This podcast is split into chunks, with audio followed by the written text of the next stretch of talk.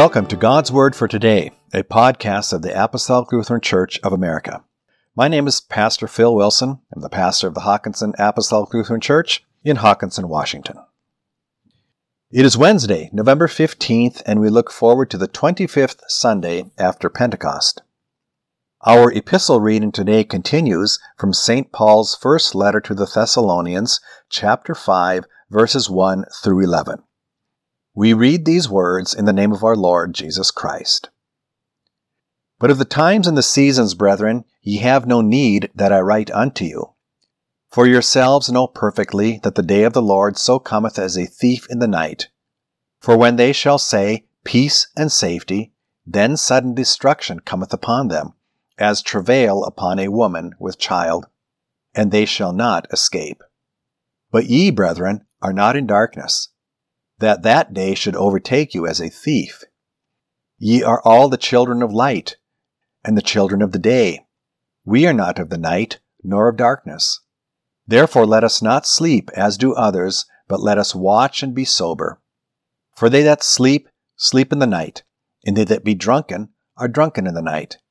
But let us, who are of the day, be sober, putting on the breastplate of faith and love, and for an helmet the hope of salvation.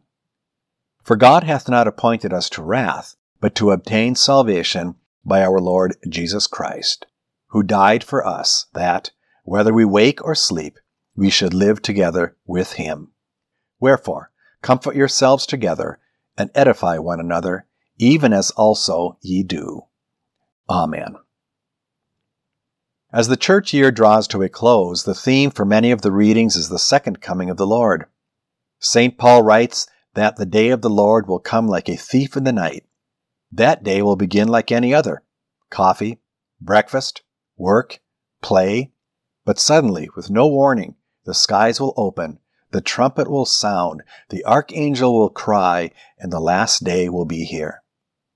But Paul also says that we are the children of light, and that the last day will not overtake us like a thief. We are watching and waiting for the trumpet call when the dead will be raised and we will be changed. We wear the breastplate of faith and love, and our minds are protected by the helmet of the hope of salvation. This is no faint, wish dream hope. This hope is certain, and we comfort one another with these words. So as we drink coffee and eat breakfast, we work and we play, we tell our neighbors about the Jesus who loves them. Paul writes in the closing verse of 1 Corinthians chapter 15, Therefore, my beloved brethren, be ye steadfast, unmovable, always abounding in the work of the Lord, forasmuch as ye know that your labor is not in vain in the Lord. Let us pray. Almighty God, our Heavenly Father, your mercies are new to us every morning, and though we have in no way deserved your goodness, you abundantly provide for all our needs of body and soul. Give us, we pray, your Holy Spirit, that we may heartily acknowledge your merciful goodness toward us, give thanks for all your benefits, and serve you in willing obedience. Through Jesus Christ, your Son, our Lord, who lives and reigns with you and the Holy Spirit, one true God, now and forever. Amen.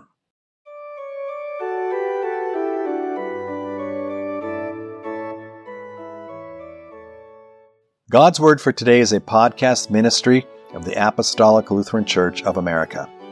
You can visit our website at apostoliclutheran.org for more information about our federation or to find a congregation. Also, please subscribe so you'll receive our new content every weekday.